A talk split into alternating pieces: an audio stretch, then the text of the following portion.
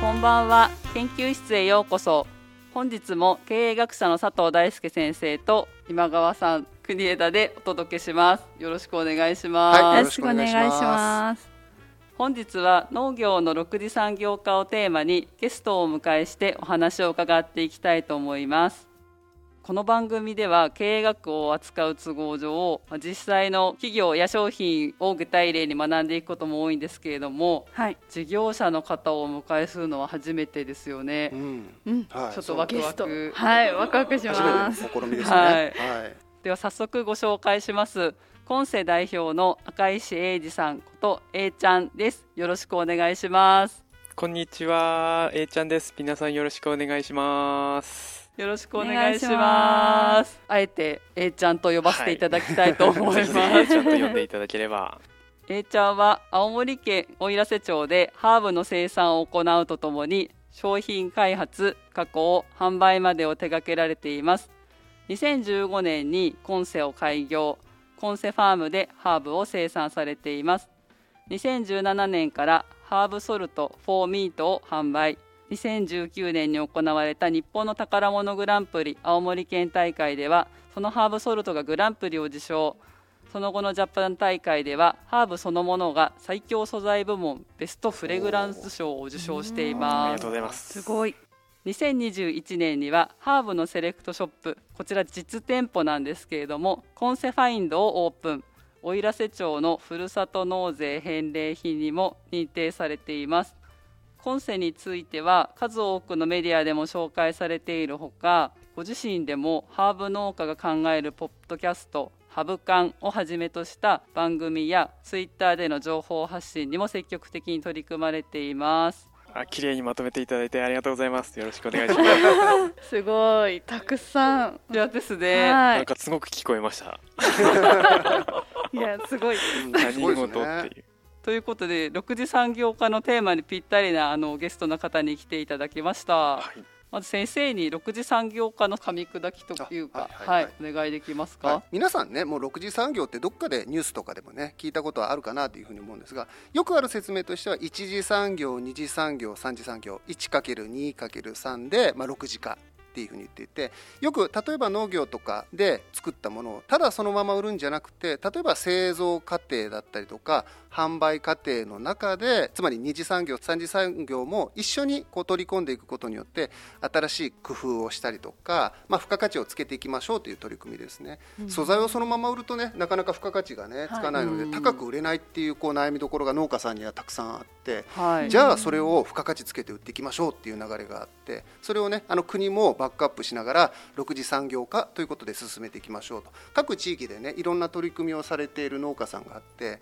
特に北海道はねあの農家さんたくさんいるあの地域柄っていうこともあってそうですね、はい、だから6次産業化は一つの、まあ、北海道のテーマになっているっていうところもあってですね、その意味でもね今回6次産業化っていうのがこうどんなふうにこうできるのかとかコンセファームさんなんかいろいろやってそうな。そ うそうなんですよ、はい、どんな工夫されたか、はい。まあ、苦労もねなんか多いんじゃないかなっていうふうに思うんですが、うん。北海道のヒントにもなるんじゃないかなっていうところで私もねとてもあの興味深くあの拝聴してたのでぜひそんなところのねお話も聞かせていただきたいというふうに思うんですが、はい。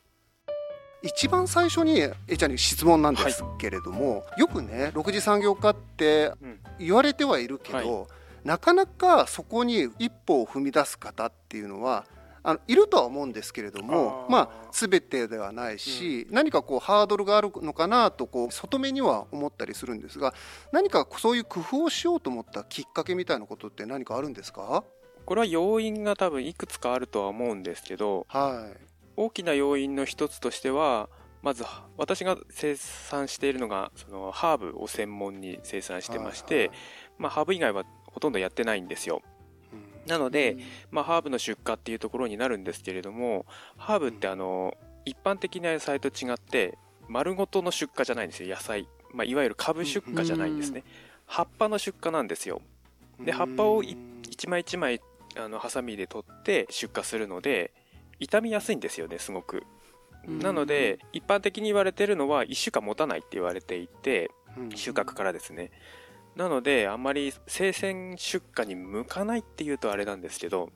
ちょっとやっぱり物持ちが悪いっていうのがあってうん。で、まあ、さらに言うと私はもともともう起業をしようってずっと考えてたところがありましてでまあハーブに出会ってハーブで起業しようと思った段階でもうすでにハーブの魅力の一つとしてその生鮮出荷だけじゃなくてその加工品とか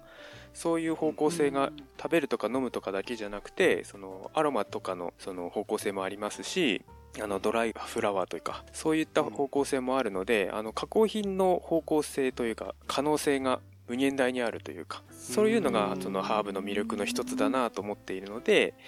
なのでもう加工品を作る前提で起業というか独立したっていうところですね。そうなんですね、なんかこうお話伺ってるとこういろんなね可能性がある素材というかあうんいろんなことできそうな感じがお伺いしてても思うんですけど、はいこうどうやってそういうアイディアって浮かんでくるんですかね？えー、まあもう常に四六時中考えてるっていう感じで まあうちのメインの商材はハーブソルトなんですけどうん。最近だと結構ハーブティーも注目されていてうん。新商品で焼き菓子とかも作ったりはしてるんですけど実はこれ全て成功したものを世に出しているだけではいはいはいはい。世に出ていない失敗例が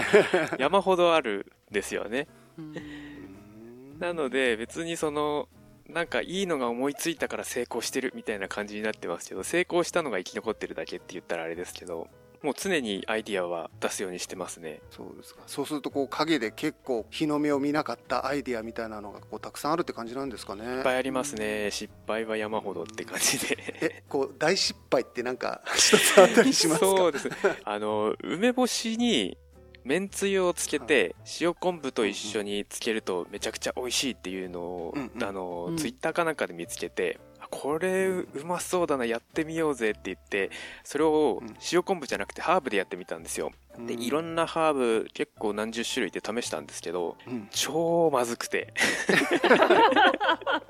これはダメだって言ってボツになりました そうか。ある意味そういうこう勘とか実験の繰り返しなわけなんですね。そうですね。やっぱり勘というか基本はやっぱり他の既存あるものを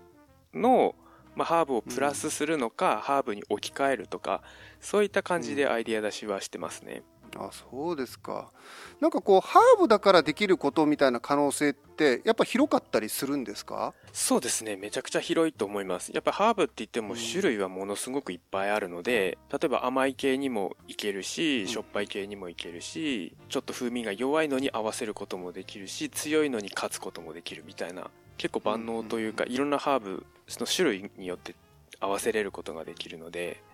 そこら辺は結構その思いついたらさあじゃあどのハーブを混ぜるかみたいな感じで考えてますね。ん。なんかこうねこういろいろ工夫されてるのがなんかそれ考えてるのがすごく楽しそうだなってこう単純にねこう思ったりするんですけども。実際ねこうなんか農家さんがそういうことをこうやる上で壁みたいなものっていうのはなんかあるんですか？その多くの農家さんがいらっしゃる中で、はい。多分やられる方とやられない方いるわけですよね。うんそのなんか違いってなんだろうって素朴にこう疑問に思ったりするんですけど。うーとまあ、これも人によりけりだとは思うんですけど私うん個人の意見としてはやっぱりあの農家さんは基本は JA さんに卸せば全部買ってもらえるっていうのがありますし自分でその加工品にした時に自分で売らなきゃいけなくなっちゃうのであうんそうなんですよ。か農家さんって基本あの売る必要がないんですよね。JA さんに持っていけば買ってもらえるので。なのでその売るっていうところがすごく弱くてですね。加工品作ったはいいけどじゃあこれどうやって売るの？みたいな方が結構多くて。それで失敗する方が結構見受けられるのでうんそこが多分障壁というかそうか。になってるのかなっていう。単純にし商売にしなければならないから別の知識も必要だしうん。いろんな苦労がまあ追加されるわけですね。そうですね。もともと JA に持っていけばお金になるものをはいお金にしないではい加工品に回してじゃあ売れるのかどうかっていうところになってくるんで。そうか。リスクもあるわけですね。うんそこがあの一つのハードルになってるかなとは思いますね。昼間はというか基本は生産をするのにすごい時間を使われているのに、まあ今度は商品開発をして加工をして販路の開拓をして利益を出さなきゃいけないってことですよね。そうですね、まあ、それとあと結構失敗してる農家さん見るといわゆる C 品とかって言われる、まあ、うん。規格外品とかですね。あとははい。商品にならないような作物を使って加工品を作ろうとする方がいらっしゃるんですけどはいはもともとそれを使って加工品作るんだって思ってやってればいいんですけどそれを当てにして作ってる方が多いので結構やっぱ後々成り立たないみたいなことが多いなとは思いますね。見てると。いあそうなんです。使えないものをうまく使うっていう発想で、まあ、うん。合理的にビジネスしようっていうのもあるのかなと思ったら意外とそれだけではうまくいかないって感じなんですね。そうですね。結構やっぱりそのその年によってその規格外が出る量がバラバラなのでそうかそれでやっぱりその売れちゃっても来年いっぱい出せるかどうかがわからないみたいな感じになっちゃいますし、うん。やっぱねこう6時化って経営学をやってるとやっぱアイデアを出すっていうのがうん経営学のテーマの一つになってるので、こうとても楽しそうだと思うしはためからするとねみんなそれをやりたいって思う人が多いのかなっていうふうにこう思ったりするんだけど現実的にはなかなか、まあ、楽しそうだけではやっていけないだろうし、今ねおっしゃったように本職とは違うことに手を出す感覚がもしかしたらあるのかもしれないですよね。でもそれが楽しいって言って結構失敗しても諦めずにやられてる方はいっぱいいらっしゃいます いやそうかもしれないですよね。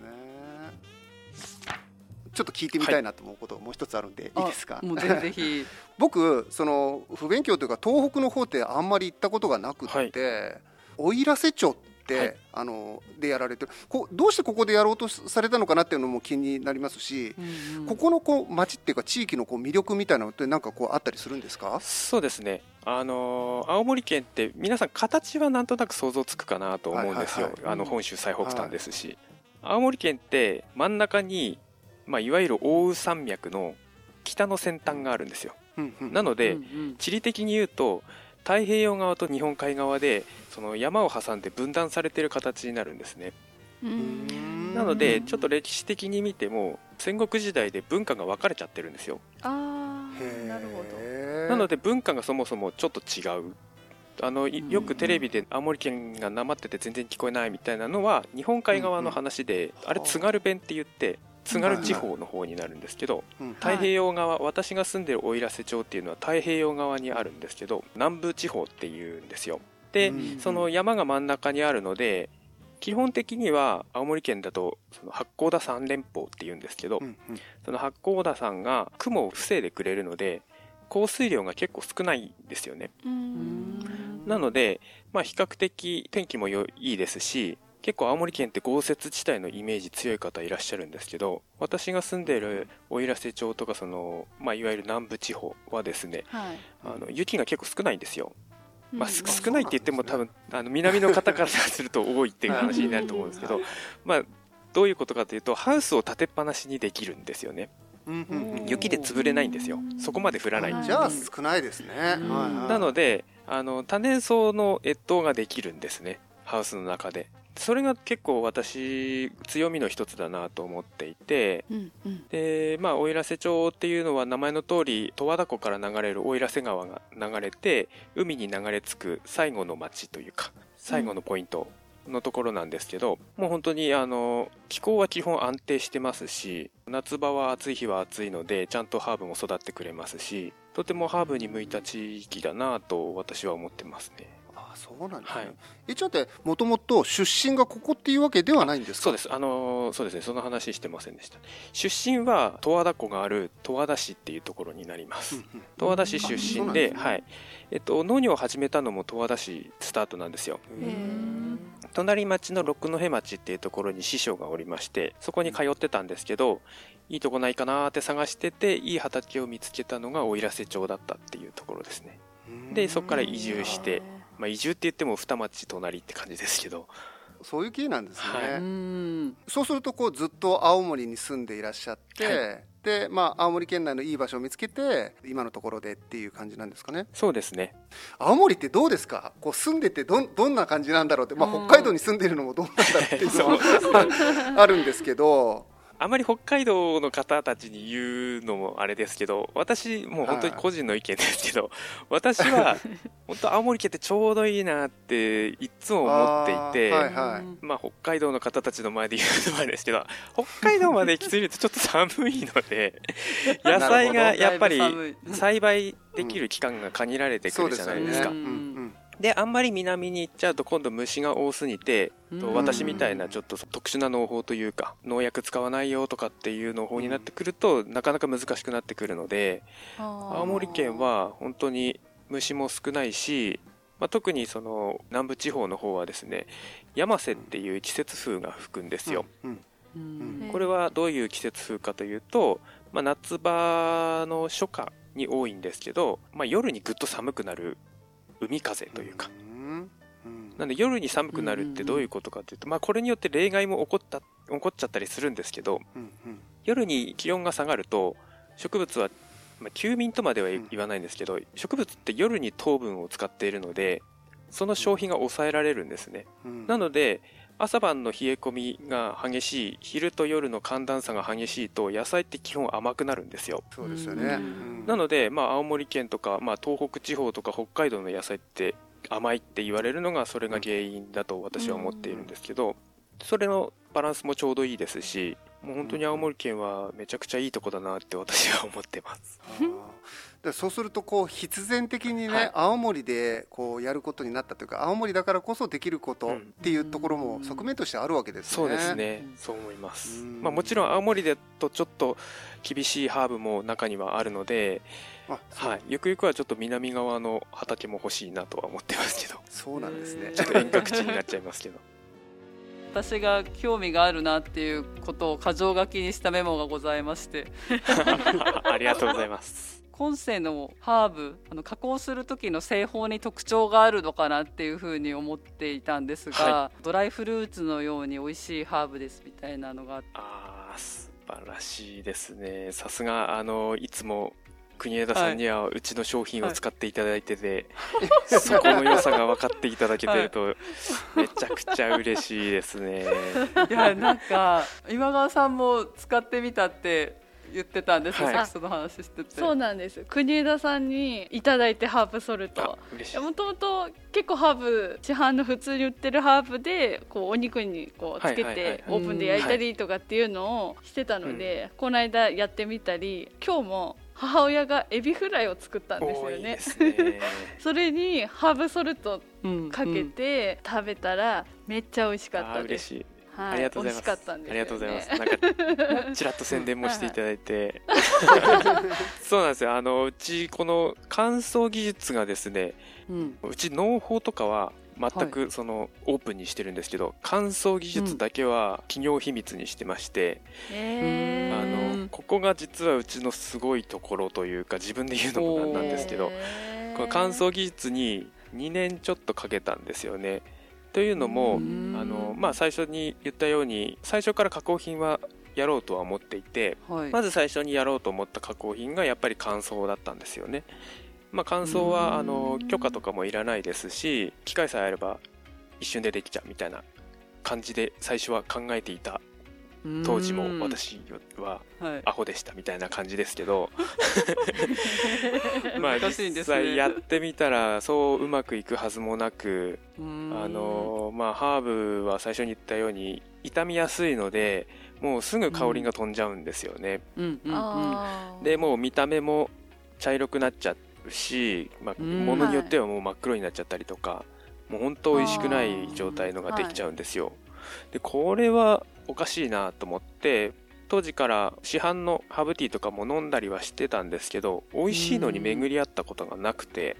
その、うん。まあ、生のハーブを知ってるからっていう話なんですけど、うんうん。でもそこでふと思ったんですよ。そのドライフルーツって例えばいちごのドライフルーツって生のいちごの味がギュッと濃縮されていてむしろ美味しいぐらいじゃないですか。おうん。ー確かに。なのになぜハーブは美味しくなくなってるのっていう疑問が湧いてそっからそれがちょっと我慢できなくなっちゃって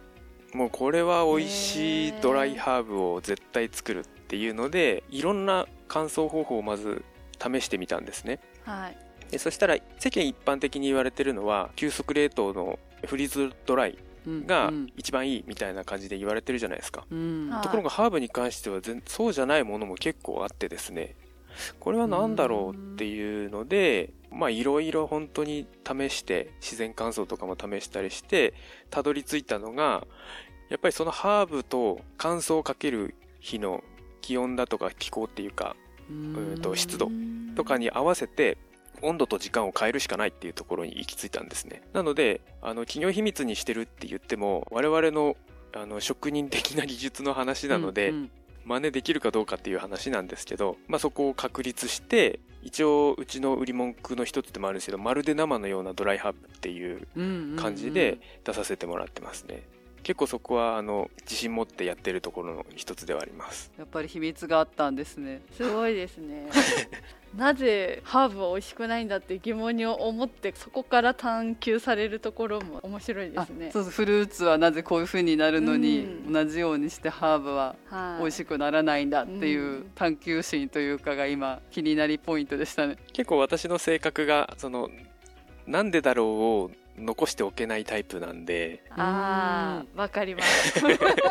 仲間ですね。そこは結構農法の方にも生かされてるというか。あ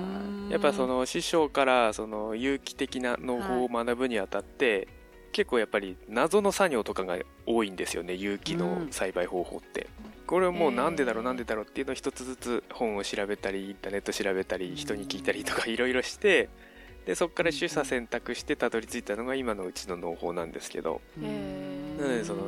なんでだろうは結構大事にするようにしてますね。ちなみにですけど A ちゃんさんはその、はい。今まで大学とかそういうところでそういう農業を学んできたことがあるんですか？いえないです。私あのー。高卒ですし、えー、すごい、えっと、農業をスタートしたのはその師匠のところに行ってからなので、なので私逆に言うとハーブのことしか知らないです。おー すごい。2013年でしたか？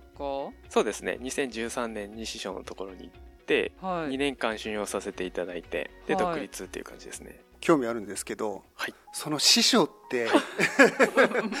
さっきからこうちょこちょこ出てくる師匠が気そうになって、ですね。その本当に飛び込みで何かこう、その師匠って方はな何をされてるとか何をえっと学ばれに、私の師匠もはい。ハーブ農家で、あはい、ちょっともう亡くなっちゃったんですけれども、あそうですか。あのーまあ、結構その界隈では知る人ぞ知る有名な方で。へでその当時うちの師匠は弟子取らないって言ってたんですけどもうあの、はい。結構何人かに言ってきたけど誰もやってくんないからもう誰にも教えないとかっていう話で 弟子取らないって言ってたんですけどちょうどそのタイミングで男手がいなくなっちゃって今結構大変なんだよねっていう話しててあじゃあ俺手伝いますって言って通い始めてで本当はこの事業は実は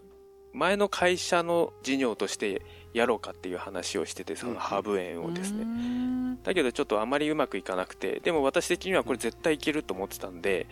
あの会社でやらないなら私一人で自分でやりますって言って。でまあ、当時時はもう一人仲間がいたんですけど仲間と二人でその師匠に補助金を見つけてきてこの補助金を使うとあの我々をタダで雇用することができますっていう説得をして 手続きは全てこちらでやるのでハンコだけくださいって言って無理やり弟子入りしました。えー、すごい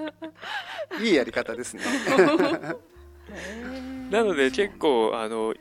いまだにハーブのことについてお教えられた記憶は全くないです。一緒に作業しただけっていう感じですね。ああなるほど。いやなんかこうお話を聞いてると、うん。僕大学で教育の仕事もするじゃないですか、でそうするとこう学生のねみんなにも例えば農業でいう6時間に当たるようなアイデアを出して実現していきましょうとか、まあ、クリエイティビティを磨きましょうとかそんなことをこう言ったりとかまたそういう講義をねこうやったりもするんだけどそういう話をするといつも思うのは結局その人の人となりというか素質というかうんもともと持ってるものがこうあるんだなっていうふうに思ったりすることもあるんですよね。はいただまあそれ言っちゃうとねもう学校っていらないじゃんっていうふうになっちゃうので ね。こうどうやったらそんな人をね育てられるかとかまたはもともと持ってるものをどうやってそうやってねこう広げていってあげられるかっていうのはいつも気にすることなんですけどなんか A ちゃんの話ね聞いてると僕「なぜだろう」を放っておけないんですって話をされてたじゃないですか、まあ今川さんもそういうタイプですけどでも僕実はそれよりもそもそもなぜって思えることの方が重要な気がしていてああなるほど、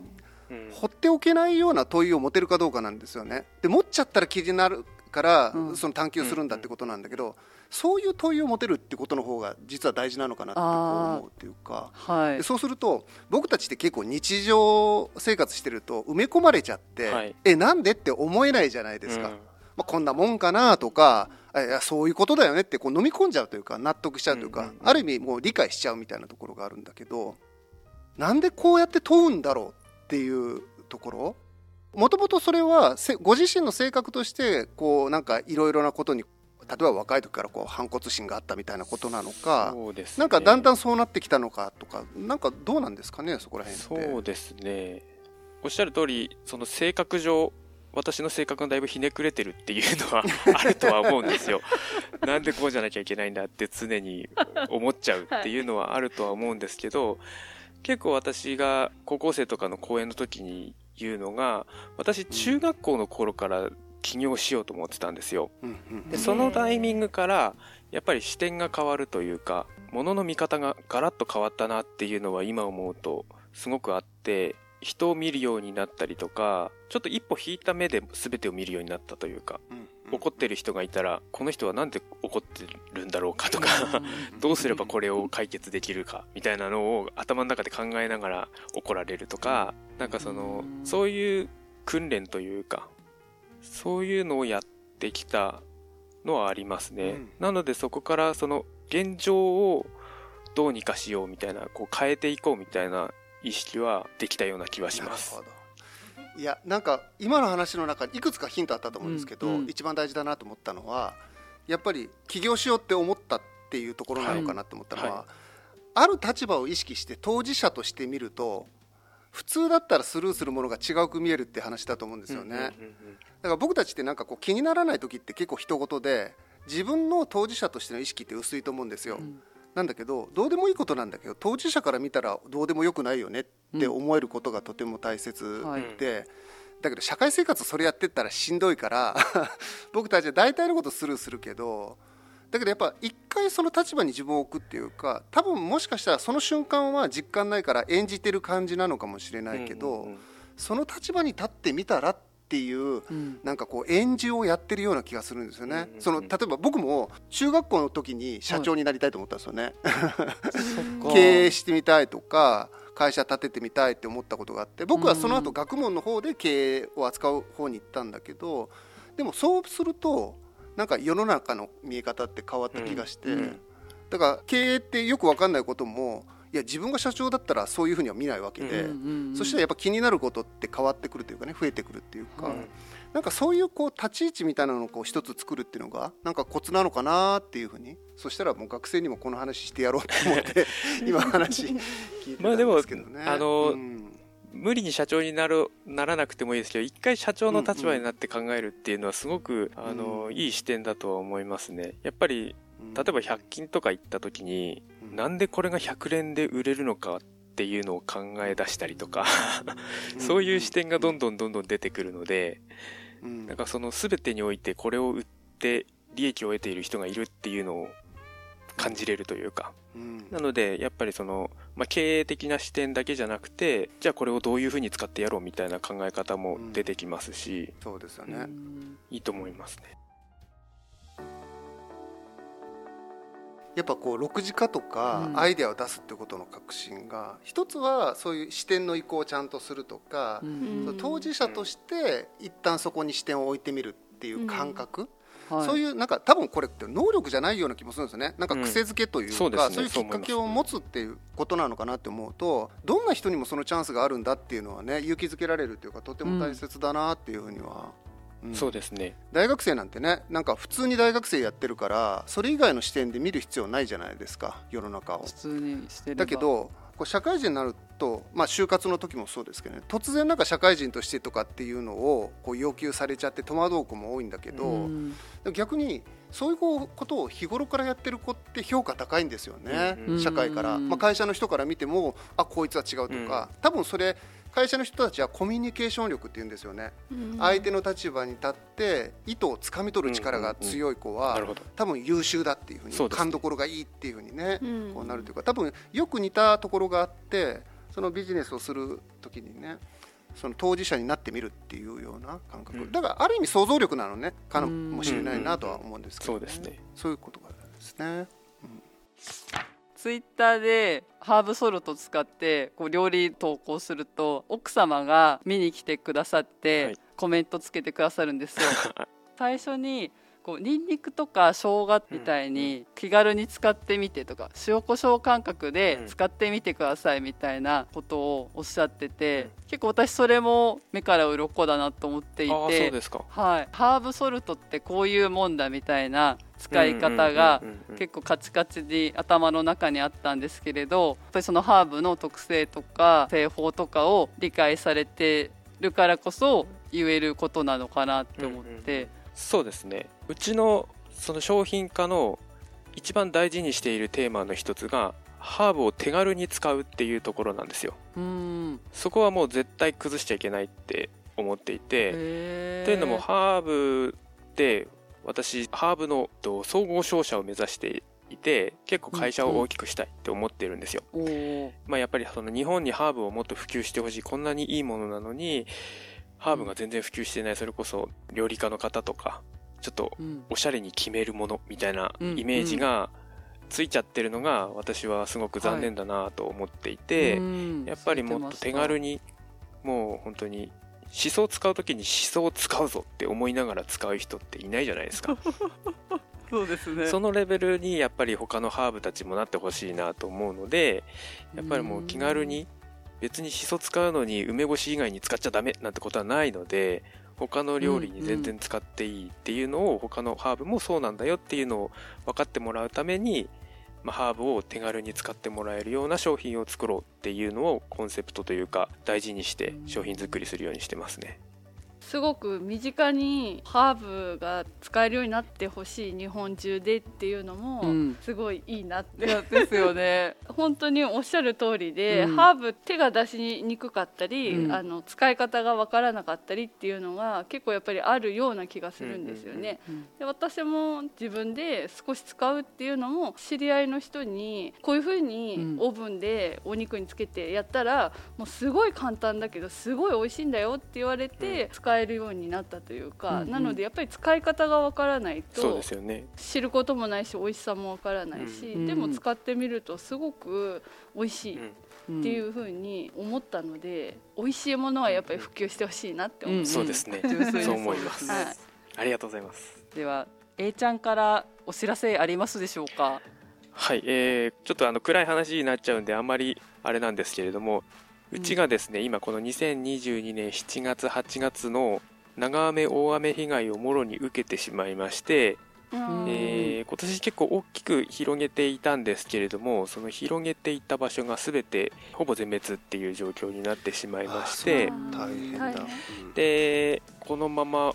終わりたくないっていう思いがやっぱりこの今まで聞いてもらった通りあるので、うん。はい。ちょっとこれは再起じゃないですけれどもまだまだ頑張っていきたいっていうのを込めてそれを応援していただこうっていうことでうちのオンラインショップでですねコンセファーム、えー大雨被害応援商品というのも出させていただいております。はい。応援商品といってもですね割増価格にしたりとか商品なしでありがとうございましたみたいな商品ではなくてうんうん。ちゃんとあの商品が手元に届く定価でちゃんと届くっていう商品になっているのでただあの中身がですね、普段セットにしないようなセットだったりとかちょっと何が来るか分かんないみたいなシングルのハーブティーがどれか選べないみたいなセットになってるんですけれどもどれも我々自信を持って作っているものなのでぜひぜひこれをですねあの今世を応援しようとかっていう意気込みで買っていただくのはもちろんありがたいんですけれどもぜひですねあのハーブを始めるきっかけにしていただければ嬉しいなと思っております、なのであのぜひぜひハーブちょっと気になってるなっていう方うん。コンセファームで検索していただければ見れるようになっているのでぜひぜひチェックしていただければと思います。よろしくお願いします。概要欄にもリンク貼っておきたいと思います。ありがとうございまはい。す、気になりました私も。では A ちゃん本日はありがとうございました。ありがとうございました今日もお聞きいただきありがとうございました。番組への感想はツイッターにハッシュタグ剣おしゃをつけて投稿してください。剣は研究室の剣あとはひらがなです。Google フォームからのお便りもお待ちしております。またこの番組が気に入っていただけましたらチャンネル登録していただけると嬉しいです。